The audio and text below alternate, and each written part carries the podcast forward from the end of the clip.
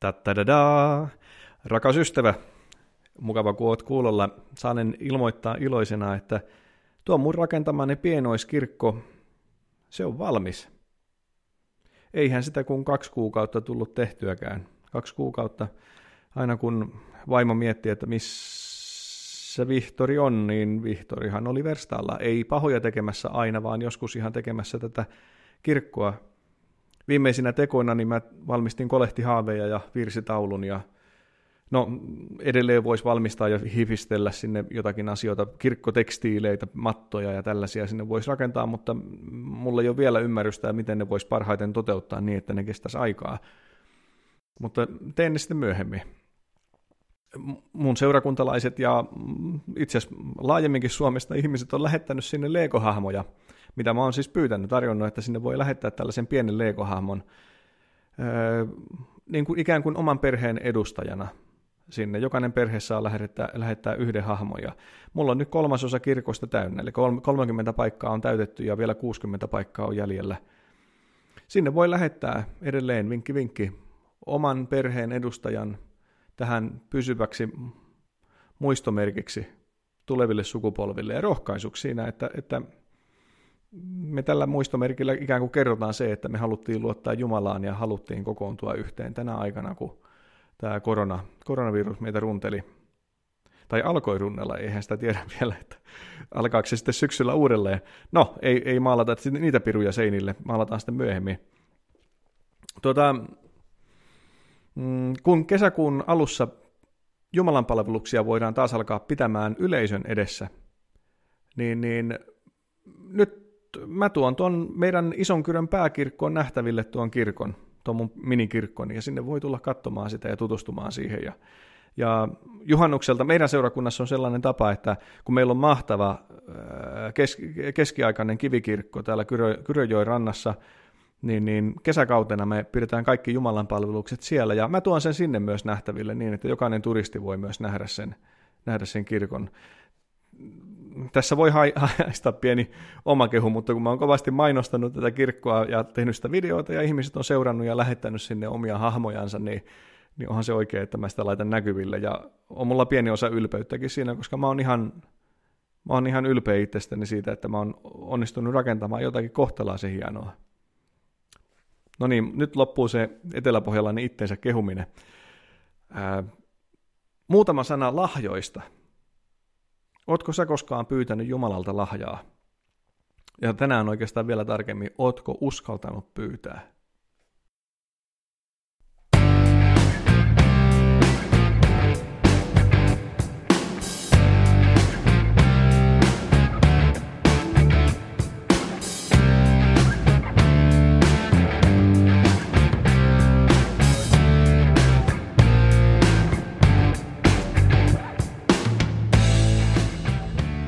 Onko sulla omaa pappia? Siis sellaista pappia, jonka kanssa sä haluat jutella. Niin kuin saunan lauteilla kaverin kanssa jutellaan. Paremmin kuin saunan lauteilla kaverin kanssa jutellaan. Elämästä, kuolemasta, peloista, oudoista kokemuksista, vihasta, rakkaudesta, elämän päämääristä tai niiden puutteesta. Onko sulla sellaista pappia? Jos ei ole, niin lainaa vaikka mua. Ainakin siksi aikaa, kunnes löydät lähipiiristäsi sellaisen papin. Tämä on tavallinen Jeesus.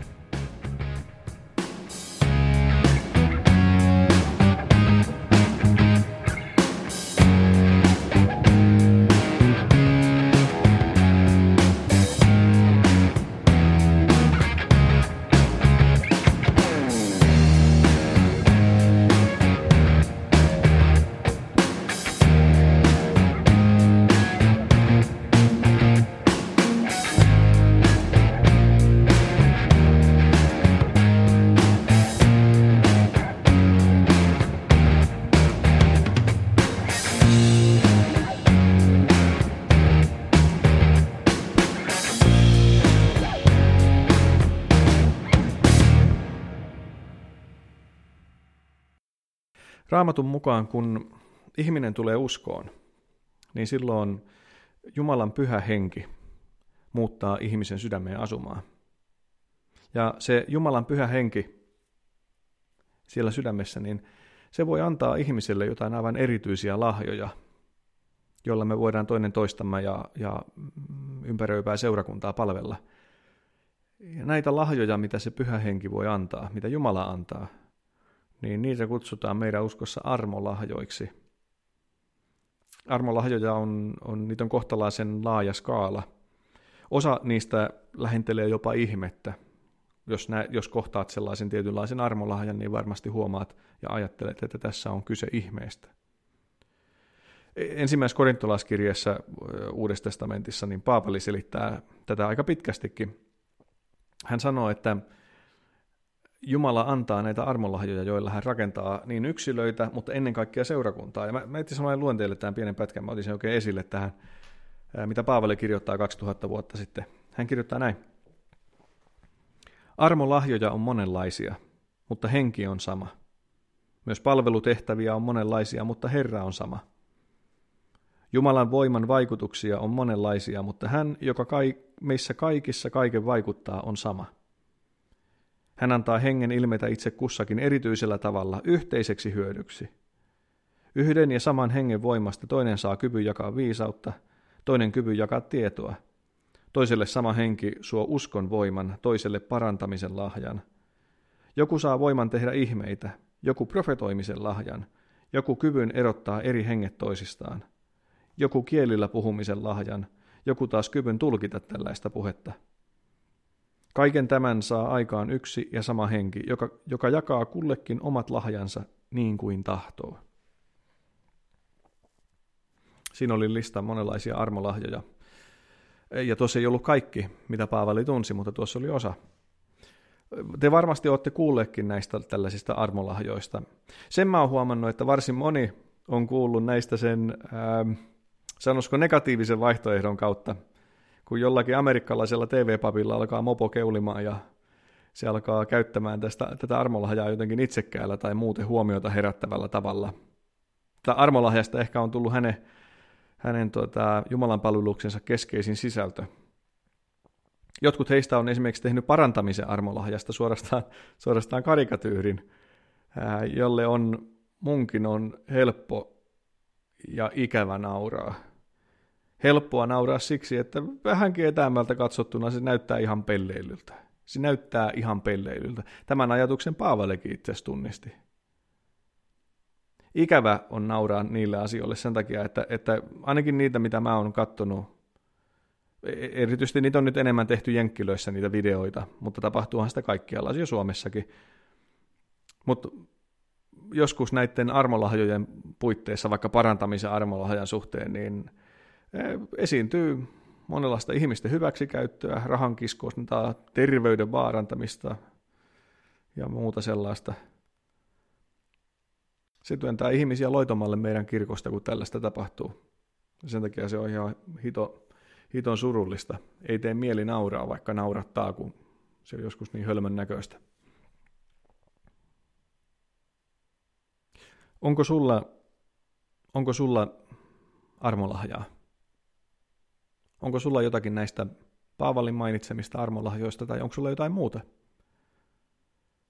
Osaatko opettaa? Osaatko rohkaista? Osaatko rukoilla toisen ihmisen puolesta?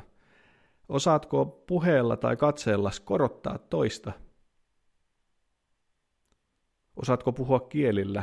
Ja osaatko puhua etenkin kielillä sillä tavalla, että muut ymmärtää? Tämä tuntuu olevan Paavelillakin aika selkeä juttu tuossa. Ne, jotka on saanut kielillä puhumisen armolahjan, eli, eli he puhuvat taivaallista kieltä, niin Paavali koki tärkeäksi, että pitää olla paikalla, jos, jos seurakunnassa puhutaan, niin pitää olla paikalla joku, joka osaa myös selittää sitä. Onko sulla jotain armolahjoja?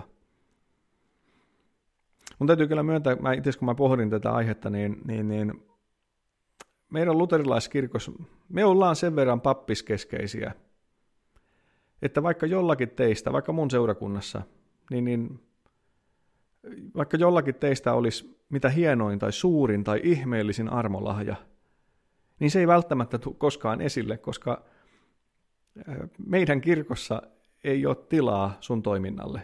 Suomen luterilaisessa kirkossa niin ei ole tilaa sulle, sun aktiiviselle toiminnalle. Mä kärjistän nyt asiaa, ei tämä asia näin huonosti ole, eikä etenkään nyt minun kirkossani, koska minä olen täällä. Uh. Mutta tämä meidän kirkon kulttuuri, niin, niin tämä on, aika, tämä on aika ihmeellinen. Seurakunnan paimen on totta kai seurakunnan paimen, ja paimenella on omat erityiset lahjansa, millä hän paimentaa seurakuntaa ja oma erityinen tehtävänsä, mutta kun raamatun mukaan se on kuitenkin se on hyvin selkeää, että, että Jumala antaa lahjoja runsaasti kaikille, ei yksin seurakunnan paimenille, papeille. Niin miten me on päästy tähän, miten me on päästy tällaiseen, että meidän seurakuntien kulttuureissa niin me ei nosteta enemmän esiin niitä, joilla on lahjoja. Me ei nosteta enemmän esille teitä, jotka, jotka olette saaneet jotain aivan erityistä Jumalalta. Miten me päästiin tähän? Mä oon edelleen mä oon sen verran nuori, että mä en tiedä, miten me on tähän tultu. Minäkin olen vaan omaksunut sen kulttuurin, mihinkä me on tultu, ja nyt vähitellen herännyt siihen, että, että ei tämä voi olla oikea. Tai on tässä oikeatakin, mutta ei tämä, ei ole ainoa totuus. Tämä oli osaltaan niitä, niin kuin yksi niitä syitä, minkä takia, minkä takia aikoinaan herätysliikkeet syntyi Suomen kirkon sisälle. Just tämä. Ihmisten lahjojen piti päästä näkyville. Tosin nyt sitten, tästä olisi mukava joskus ihan jutella enemmänkin, nythän meillä on ne herätysliikkeet, mitkä mä oon kokenut aina itse, itse lähimmä, itselleni niin kuin lähimmäksi, niin, niin musta tuntuu, että, että niissä, ja no kaikissa herätysliikkeissä ehkä Suomessa, niin, niin me on taas rakastuttu uudelleen, uudelleen siihen, tai me on rakastuttu siihen, mitä me on kerran luotu, ja me pidetään siitä kiinni. Ja, ja jossain määrin palve, palvotaan sitä, mitä me on kerran luotu. Sen sijaan, että otettaisiin rohkeita askelia eteenpäin sinne, missä et, to, uudistuttaisiin todenteolla toiminnaltamme ja, ja tota, ilme, ilmeeltämme. No, tuo, tuosta joskus myöhemmin. Laittakaa mulle, laittakaa, laittakaa mulle jotain järkevää kommenttia tästä, mitä ottaa itse mieltä siitä. Mä en tiedä, pelätäänkö meidän kirkossa, kun meillä ei ole tilaa näille tällaisille, tai meillä ei ole automaattisesti tilaa tällaisille ihmisille, joilla, joilla on joku erityinen lahja. Niin, niin mä en tiedä, pelätään, pelätäänkö meillä epäjärjestystä, pelätäänkö meillä ristiriitaa, jos useampi, use, olisikin useampia ihmisiä, jotka, joilla on jotakin sanottavaa. Pelätäänkö me ennakoimattomuutta? Nehän on kaikki, niin kuin, nehän on kaikki ihan oikeita pelättäviä juttuja, joo. Vai arvostetaanko meillä liikaa titteleitä tai muodollista auktoriteettia? Onko sen takia vaan, minkä takia niin kuin koulutettu virallinen kirkon työntekijä saa olla äänessä? Sen mä oon huomannut, ja t- ehkä tämä on opittu juttu, mutta mä oon huomannut, että monet vanhemman sukupolven edustajat, niin ne, niin kuin jos mä puhun seurakuntalaisen näkökulmasta, monet, se, monet vanhemman sukupolven seurakuntalaiset, niin he arvostaa ennen kaikkea auktoriteettia ja sitä, sitä virallista leimaa, mikä vaikka papilla on. Ja se tuo sen arvon siihen tilaisuuteen ja arvokkuuden ja niin edespäin. Mutta viereisellä penkillä moni nuorempi sen sijaan katsoo enemmän sisältöön ja antaa, antaa arvon sen sisällön kautta. Miettii, että mitä sanotaan, mitä puhutaan, ei sitä, että minkä näköinen tai millainen, kuka sanoo, vaan mitä. Mä oon aika vakuuttunut siitä, että me, se, me, me, me, pelätään, me pelätään liikaa antaa ihmisille tilaa, ihmisten lahjoille. Olisihan se nyt mahdollista, että vaikka meillä olisi, vaikka meillä olisi niin kuin valtavasti ihmisiä, joilla on erilaisia armolahjoja, niin, niin kaikkien näiden armolahjojen runsauden keskellä niin on, paimen on edelleen paimen. Ja yksi, yksi, yksi papin, yksi paimenen kaikkein keskeisimpiä tehtäviä on ohjata sitä seurakunnan elämää siihen suuntaan, että seurakunta pysyy yhdessä, rakentuu yhdessä, tavoittaa uusia – paimenen tehtävä on myös arvioida sitä, että mitä, mitä, ihminen, mitä ihmiset sanoo tai mitä ne alkaa, niin kuin, mitä ne väittää, ehkä jokut voi, niin kuin vois väittää, että mitä, mitä Jumala sanoo, niin papin tehtävä on ohjata keskustelua ja myös konfrontoida joskus, jos näyttää siltä, että toi, toi ei välttämättä ole Jumalasta, vaan toi on ehkä, ehkä enemmän sinusta itsestäsi. Mä oon onneksi mä en, mä, mä, mä en voi sanoa, että mä kuljen kehityksen etunenässä, mä voin sanoa vaan, että mä tunnistan tiettyjä trendiä ja tarpeita, mitä, mitä, mitä tota meidän kirkossa on. Mutta mä oon nähnyt siis nyt ilokseni monissa seurakunnissa, tai yhä useammissa seurakunnissa, että tämä on alkanut muuttumaan. Ja mun, myös mun omassa seurakunnassa, niin minä väitän näin, että parhaat päivät on vasta edessäpäin. Ja ne on ihan käsin kosketeltavissa. Me monenlaista hienoa asiaa ollaan täällä, ollaan täällä vähitellen rakennettu, ja, ja niin kuin tulevat, tulevat vuodet tulee tuomaan koko ajan vaan enemmän ja enemmän hienoja asioita tälläkin saralla. Ootko koskaan pyytänyt Jumalalta armolahjaa? Raamatussa, jos oot lukenut, suosittelen, niin, niin Raamatussa meitä kehotetaan pyytämään armolahjoja. Ootko uskaltanut pyytää? Nuorena tai nuorempana mä ajattelin ainakin joskus, että olisi varmaan siistiä, että olisi, olisi hienoa, jos mulla olisi joku semmoinen lahja, mikä oikein näkyy ja tuntuu. Se on oikein oikea super, supervoima, vaikka, vaikka nyt tuommoinen parantamisen lahja. Mutta mä sitten ymmärsin, että mä sitten ymmärsin sen, että näitä lahjoja, näitä armonlahjoja, niin niitä ei anneta, jos mulle annetaan armonlahja, niin sitä ei anneta mua itseäni varten. Se loppukäyttäjä en ole minä. Vaan jos mulle joku lahja annetaan, niin se lahja annetaan seurakunnan rakentamiseksi.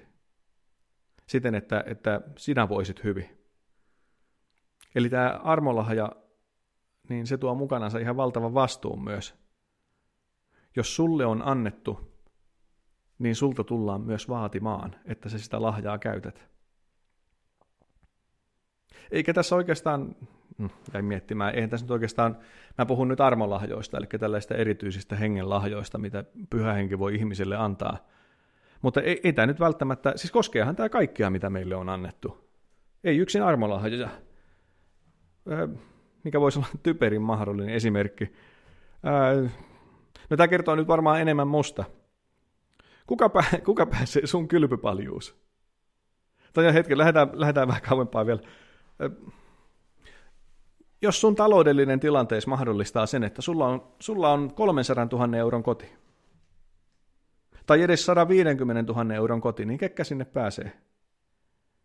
Ketä kaikkea se koti palvelee?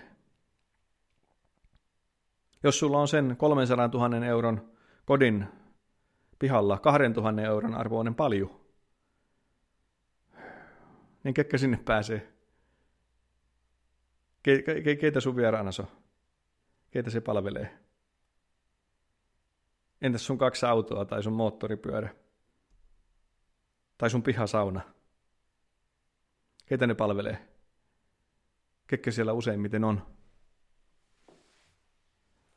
Entäs sun taitos? Se kaikki, mitä, mitä, mitä sä osaat?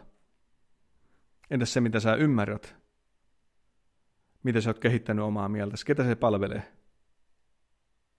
Ketä se palvelee? Miten sun aikas? Miten sun rahas? Keitä se palvelee? Keiden hyväksi sä, sä laitat sitä? Ei, vielä tärkeimpänä ehkä, entäs se rakkaus, mitä sä oot saanut elämässäsi? Minkälaisen käyttöön sä oot pistänyt sen, että sä oot saanut, sua rakastettu? Niin, mihinkä se menee? Se voima, mikä sulle on tullut sitä rakkauden kautta, niin mihinkä se menee eteenpäin?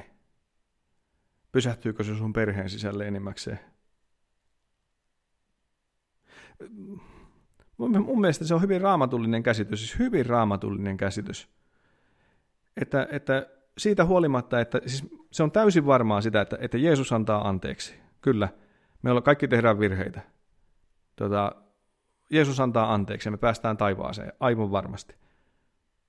Mutta, mutta siis on hyvin raamatullinen käsitys siitä, että Jeesus, Jeesus kysyy meiltä jonakin päivänä sitä, että no, mitä teit niillä talenteilla, mitä annoin?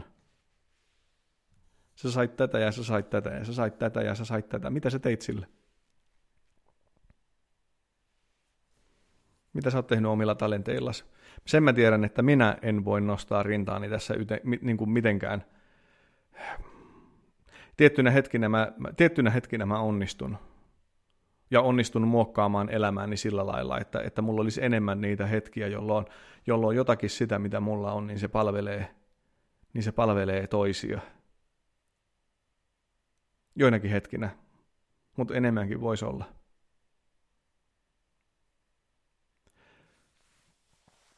Amerikan, Amerikan kielessä ja poliittisissa uskomuksissa on semmoinen ilmaisu, trickle down. Ja se, se ajatus kertoo siis sen, että kun, kun sellaisen uskomuksen, että kun ihminen saa paljon hyvää, niin lopulta se ihmisen malja täyttyy. Ja se alkaa valitse, niin kuin valumahan kaikille muille se malja, sieltä maljasta sitä hyvää. Tällä, tällä niin kuin mä en tiedä onko tämä tehokas ollut, mutta tällä muun muassa on perusteltu sitä vaikka rikkaiden veronkevennyksiä ja sitä, että minkä takia rikkaiden pitää maksaa prosentuaalisesti paljon, huomattavan paljon vähemmän veroa kuin, kuin köyhempiä tai pienempi tuloiste. Se ajatus just, että, että kun, kun rikas saa ja kun se saa vielä enemmän, niin sitten sieltä alkaa valumahan muillekin sitä. Tota, mä oon kokenut, että tämä ei pidä paikkaansa – Tämä on joku meidän erillistä paaveistakin taisi tuon todeta jo, että siis se, se, mitä tapahtuu silloin, kun sulle alkaa tulla hyvää, niin ei tapahdu yleensä niin, että, että siellä alkaa reunalta yhtäkkiä valumahan toisille ihmisille lisää hyvää. Ei, vaan siinä vaiheessa, kun mun malja alkaa tulla täyteen kaikkea hyvää, niin sitten tapahtuu, tapahtuu kyllä taikaa. Siis se taika on se, että mun maljani muuttuu vaan suuremmaksi. Kyllä te tiedätte, mitä mä puhun. Ruokahalu kasvaa syödessä. Vertaapa sitä niin kuin, tai te tee itsellesi vaikka semmoinen ajatusleikki, että mieti sitä, että mitä sä tienasit kymmenen vuotta sitten. Ja mieti sitä, mitä sä tienaat tällä hetkellä. Jos sulla on tapahtunut selkeä, niin kuin, selkeä tulonlisäys sinä aikana, niin tuntuuko se sun mielestä, onko se mentaalisesti, tuntuuko se oikeasti siltä, että sä tienaat paljon enemmän ja sulla on paljon annettavaa? Vai onko enemmän sellainen olo, että kaikki mikä tulee, niin kaikki menee edelleen ja aina vaan tarvitsisi saada lisää? Mulla nimittäin ainakin toistuu tämä koko ajan. Jos sulla ei ole sydämessäsi rakkautta, uhraavaa Kristuksen kaltaista rakkautta, joka antaa omastansa, joka tyytyy siihen, mitä on, ja pyrkii antamaan omastansa niille, joilla ei ole, jos sulla ei ole tällaista rakkautta sydämessä, niin se sun malja muuttuu vaan suuremmaksi ja suuremmaksi ja suuremmaksi. Ehkä juuri tämän vuoksi, jos lukee tuota korintolaiskirjettä eteenpäin, niin, niin se mitä Paavali kehottaa hetken päästä on se, että, että pyytäkää ennen kaikkea rakkauden lahjaa. Koska se, jos meillä on oikeasti rakkautta sydämessä, rakkautta, joka näkee sen puutteena alaisen ja rakkautta sellaista, joka niin kuin tyytyy siihen, mitä on, eikä koko ajan vaan niin kuin janoa jotakin lisää, niin, niin sitten se rakkaus, mikä meillä sydämessä on, niin se, se, oh, se, se, se, se rakkaus ohjaa meidät palvelemaan toisia sillä, mitä meillä on.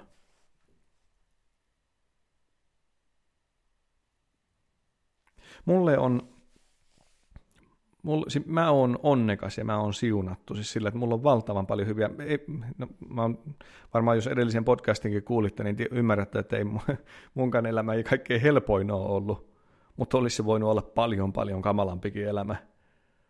Tota, mulle on suotu valtavan paljon hienoja lahjoja. Armolahjoista mä uskon, että mulle on suotu opettamisen tai puhumisen armolahjaa joten mun on, mun on, mun on käytettävä sitä Jeesuksen asiaa edistämiseen. Jos mä tekisin päätyökseni jotain aivan muuta, että jos mä en olisi pappi, mä aina silloin tällöin niin kun herään kaipaamaan sitä, että okei, mitä jos, mitä jos tekisikin jotain muuta välillä, niin siitä huolimatta mulla on, mun pitäisi omilla lahjoillani pyrkiä edistämään sitä, että, että tätä, tätä Jeesuksen asiaa. Koska armolahja ei ole armoa niinkään mulle, tai se minä en ole se loppukäyttäjä, vaan armolahja tekee musta välineen sua varten, muita ihmisiä varten. Näin sen pitäisi mennä.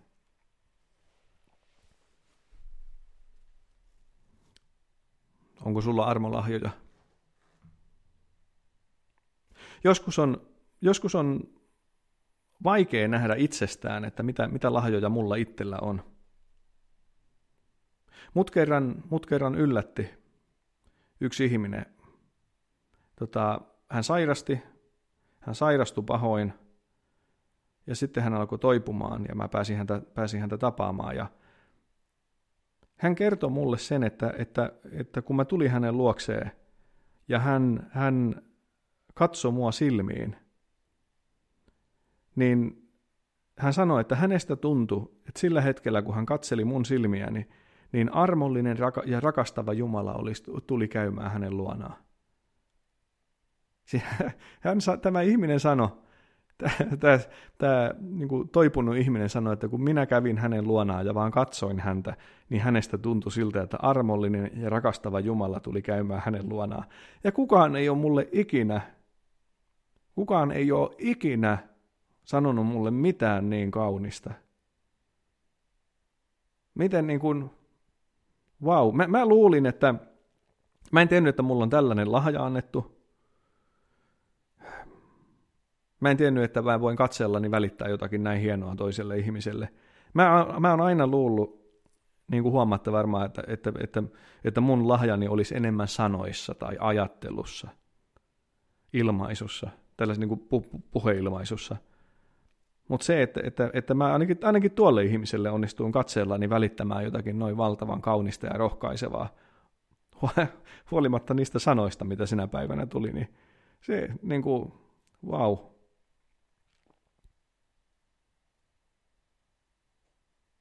O, niin kuin, olisi jännä kuulla sun armolahjoista. Mitähän ne sun lahjat vois olla? Onko joku joskus kertonut sulle sitä, että missä sä, mi, mi, niin kuin, millä tavalla sä selkeästi, missä sä olet todella hyvä? Ja uskaltaisitko pyytää armolahjoja lisää, vaikka tiedäkin, että, että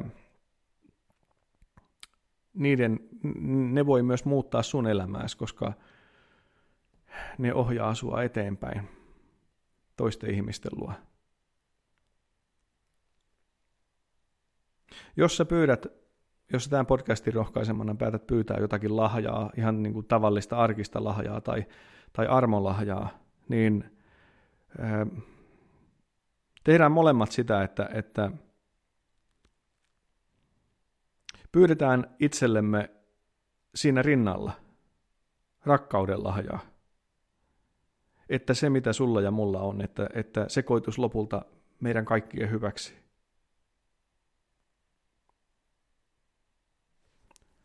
Hyvää viikkoa sulle, rakas ystävä. Jeesuksen läsnäolon tuntua jokaiseen päivään.